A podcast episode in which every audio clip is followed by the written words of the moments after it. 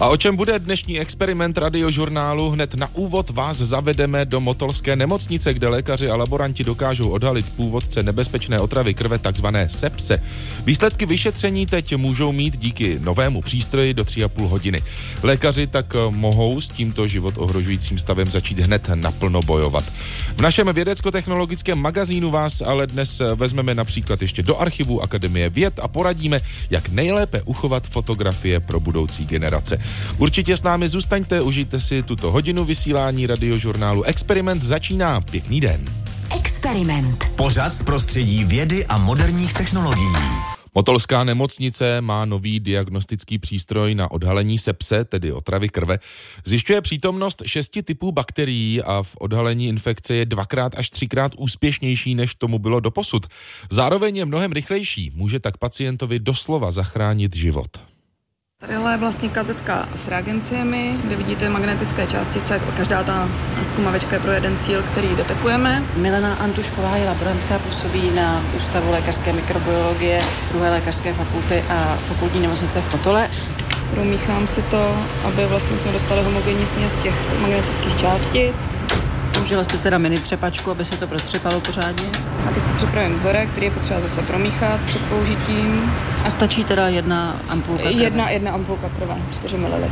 To je vlastně vzorek, který musí být akutně okamžitě vyšetřen. Záleží na daných klinikách, jak navolí indikace pro toto vyšetření. Dodává profesor Pavel Dřevínek. Jsou to pacienti v kritických stavech, mají podezření na sepsi, čili na systémový zánět, na přítomnost bakterií v krvi. Z toho důvodu žádají o toto vyšetření, aby na základě výsledků mohli potom měnit charakter péče o pacienta, především z pohledu podávání nejlepších možných antibiotik. Každý ten vzorek se načte do toho přístroje, on mi řekne, že mám naskenovat ID pacienta, což máme zadáno v nemocničním informačním systému, takže se jenom načtu čárový kód, načtu čárové kódy reagencí a té kazetky vlastně tím, jak načtu čárový kód, tak i ví, které vyšetření má provádět. Takže takhle už je to připravený a konfirm potvrdím. A v tuto chvíli vzorek zajíždí dovnitř do toho přístroje. Teď už je to na něm 3 hodiny 38 minut, jak píše. Vidíte i čas? Přesně vás upozorní ten přístroj na to, že už vzorek je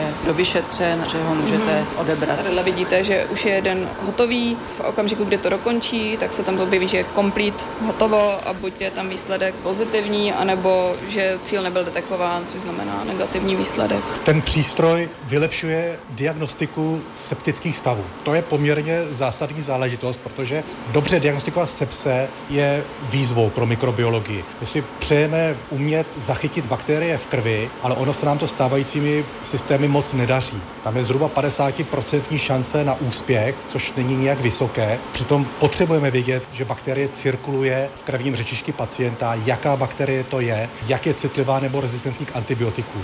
My se teď díváme na displej, kde jsou ty bakterie přesně vyjmenovány, popsány. Ta sestava šesti bakteriálních druhů je vymyšlená tak, aby zahrnovala ty nejčastější, což je zlatý stafilokok a Escherichia coli a zároveň pokrývala bakterie, které jsou sice málo časté, ale mají profil rezistence k antibiotikům takový, že nebývají tou empirickou léčbou většinou pokryté. Je to docela podstatná informace pro klinika, když za tři a půl hodiny se doví, pozor, pacient má infekci způsobenou pseudomonas aeruginosa, je potřeba volit antibiotika proti pseudomonádě, což se většinou při tom empirickém zahájení neděje. To je vlastně přístroj, který zachraňuje lidské životy. Je to tak. Ono u sepse obecně známo, že zcela kritické pro přežití je včasné nasazení antibiotik. Tím je myšleno nasazení účinných antibiotik. Takže je potřeba vědět, s kým máme tu čest, který patogen způsobuje sepsy a na toho ta antibiotika podávat, aby to celé fungovalo. S každou hodinou spoždění se prognoza pacienta zhoršuje zhruba o 7,5% Jakákoliv prodleva ve smyslu opožděného podání antibiotik může mít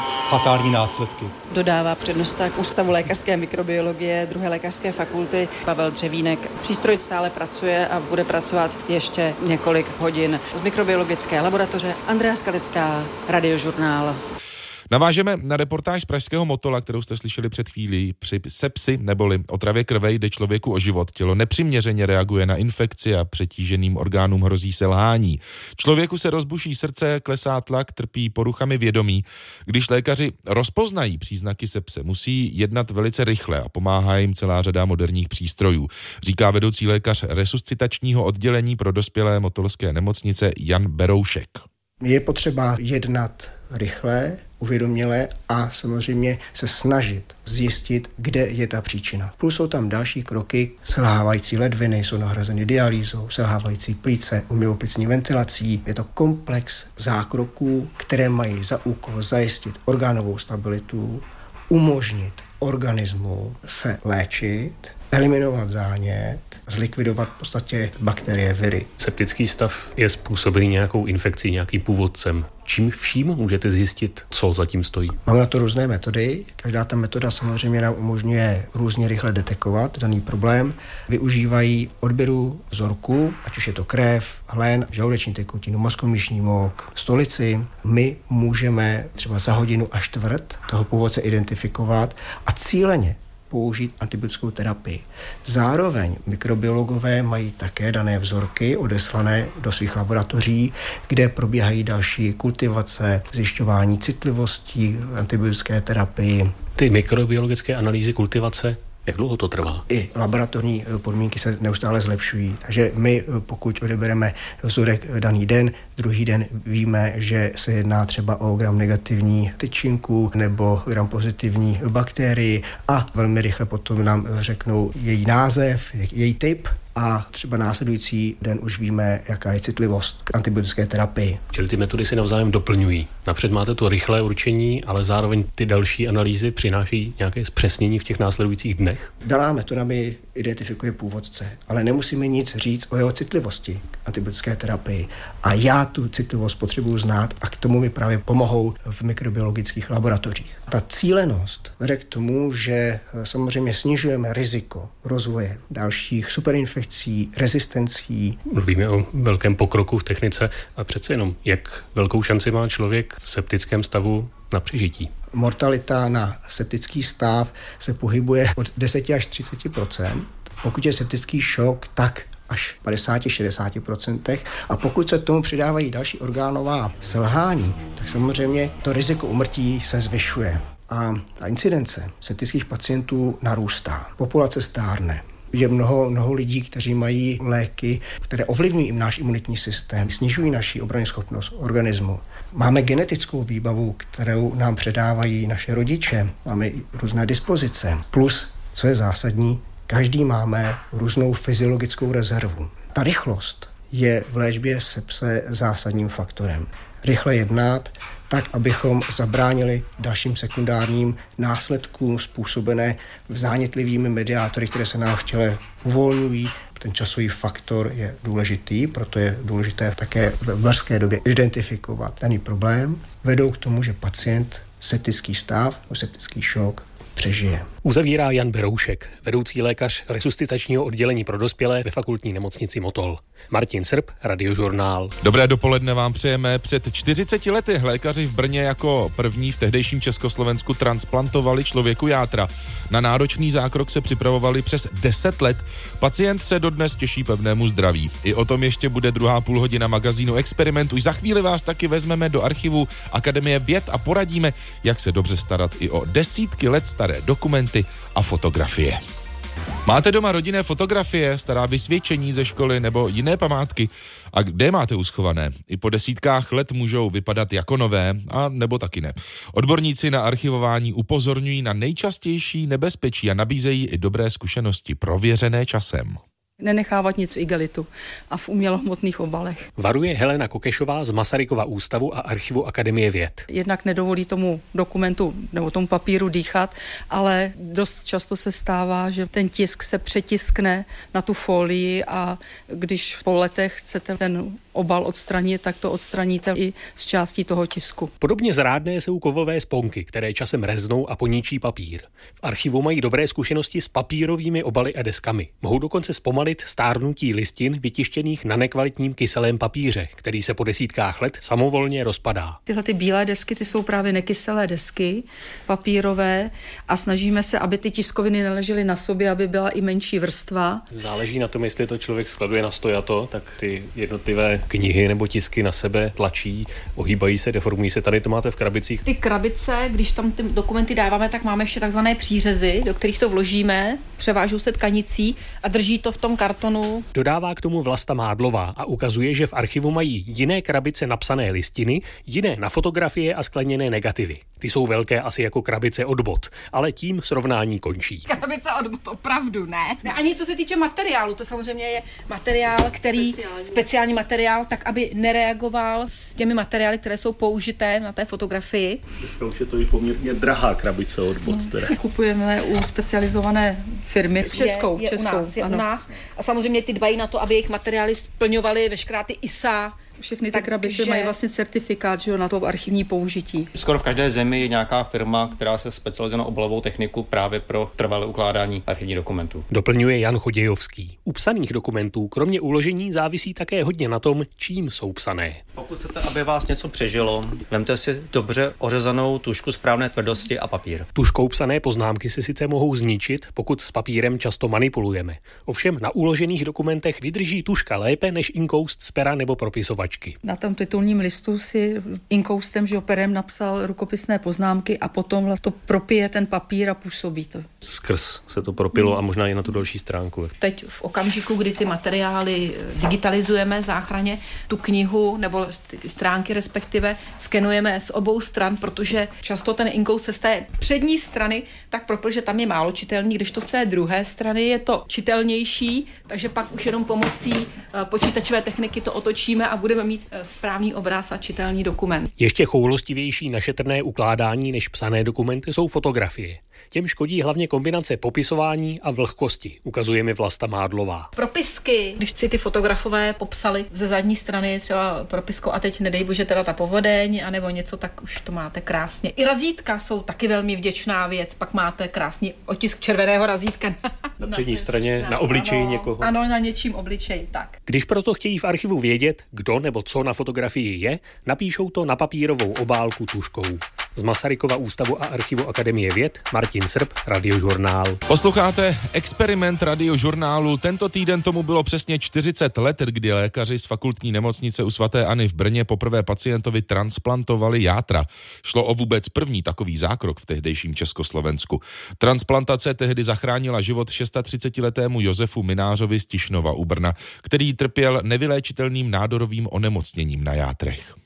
Začalo to takovýma potížema, jak žlučníkáři mají, že bylo mi nevolno bolesti pod pravým obloukem. Proběhlo vyšetření, ty játra už byly zasaženy celý, tam už zbývali na jednom laloku takový mini proužek a na druhém trošku větší už jenom okraj jater vypadal jako játra, ostatní už bylo jenom takový nádor zduřeli, nehezky na pohled velice. Vzpomíná Josef Minář. Jedinou nadějí pro tehdy 630-letého muže byla transplantace jater, dodává lékař Jan Černý, který byl jedním z operatérů. Kdyby nebyla provedena u něj tehdy transplantace, zemřel by během několika týdnů, nejpozději během dvou, třech měsíců. Minář se proto rozhodl operaci podstoupit. Po ní ho čekala speciální dieta a lékaři mu zakázali sport. Já jsem musel konzumovat větší množství třeba hovězího masa, šunky a takový to mi chodili takové dávky, že se mi o tom zdály škaredý sny. Musel jsem až 75 deka masa třeba denně sníst a měl jsem se šetřit. Zakázali mi lyžovat. Kdybych někde upadl na sjezdovce, tak by se mi to mohlo utrhnout. Před asi 6 lety jsem si řekl, tak by to snad mohlo držet. I 40 let po zákroku se těší dobrému zdraví. Nakonec to dopadlo takhle velmi dobře. Mě 670 roku takže já už 40 let žiju tady po zákroku, což je více, jak polovina mého celkového života, takže to je něco úžasného a můžu říct, že to byl skvělý život po všech stránkách, protože jsem si mohl dovolit skoro všechno. Lékaři ve fakultní nemocnici u svatéAny v Brně se v čele s chirurgem Vladimírem Kořístkem na zákrok připravovali více než 10 let. Kořístek se letošního výročí nedožil, zemřel předloni ve vysokém věku.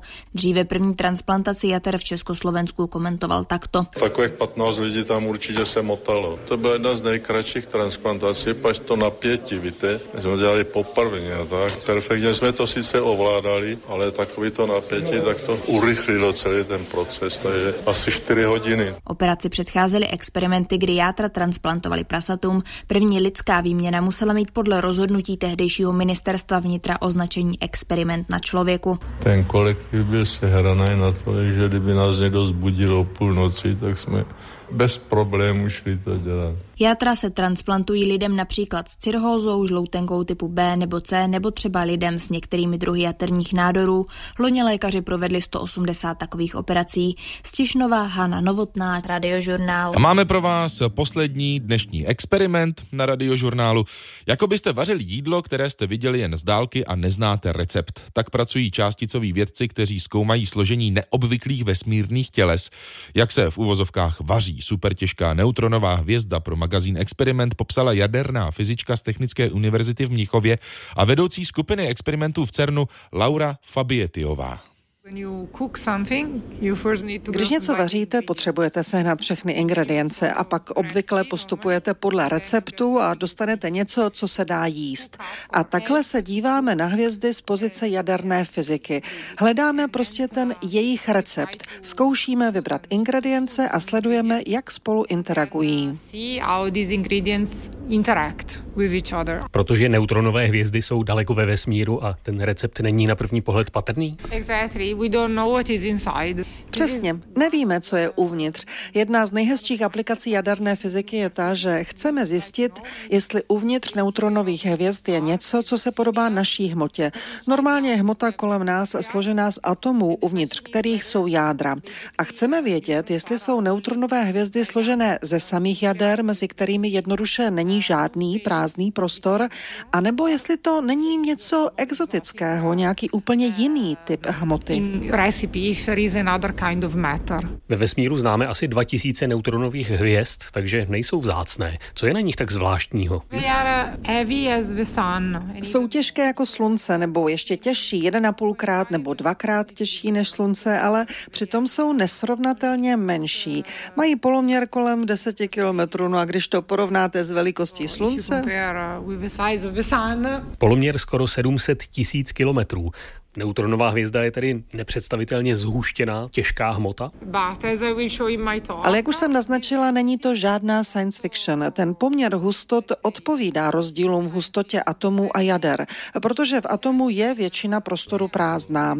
Většina hmoty, jak ji známe, je prázdná. Jádra jsou jenom jakoby uprostřed. Proto mluvíme o neutronových hvězdách, že jsou složené z neutronů, jako jsou v jádrech atomů?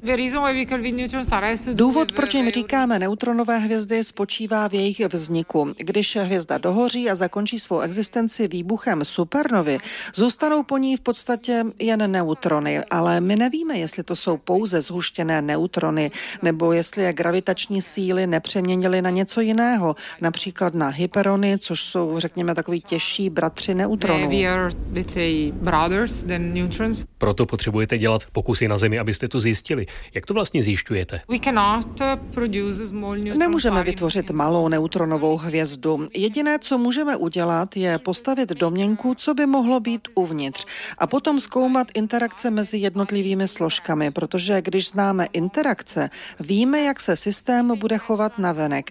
Například, když zkusíte zhustit systém, ve kterém se jednotlivé složky navzájem odpuzují, bude se bránit a příliš ho nezhustíte.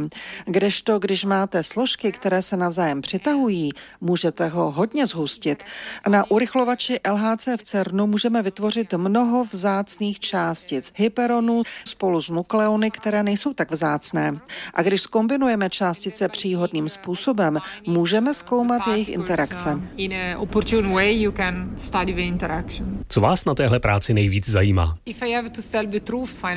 Popravdě řečeno, chtěla bych zjistit, jak částice interagují.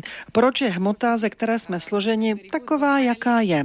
Kvarky se spojují do hadronů a ve skutečnosti spolu stále interagují, protože to je všechno propojené dohromady. A to je jeden z příkladů toho, co bychom rádi objasnili. Uzavírá pro magazín Experiment Laura Fabietiová, jaderná fyzička z Technické univerzity v Mnichově a vedoucí výzkumné skupiny v CERNu. Martin Srb, Radiožurnál.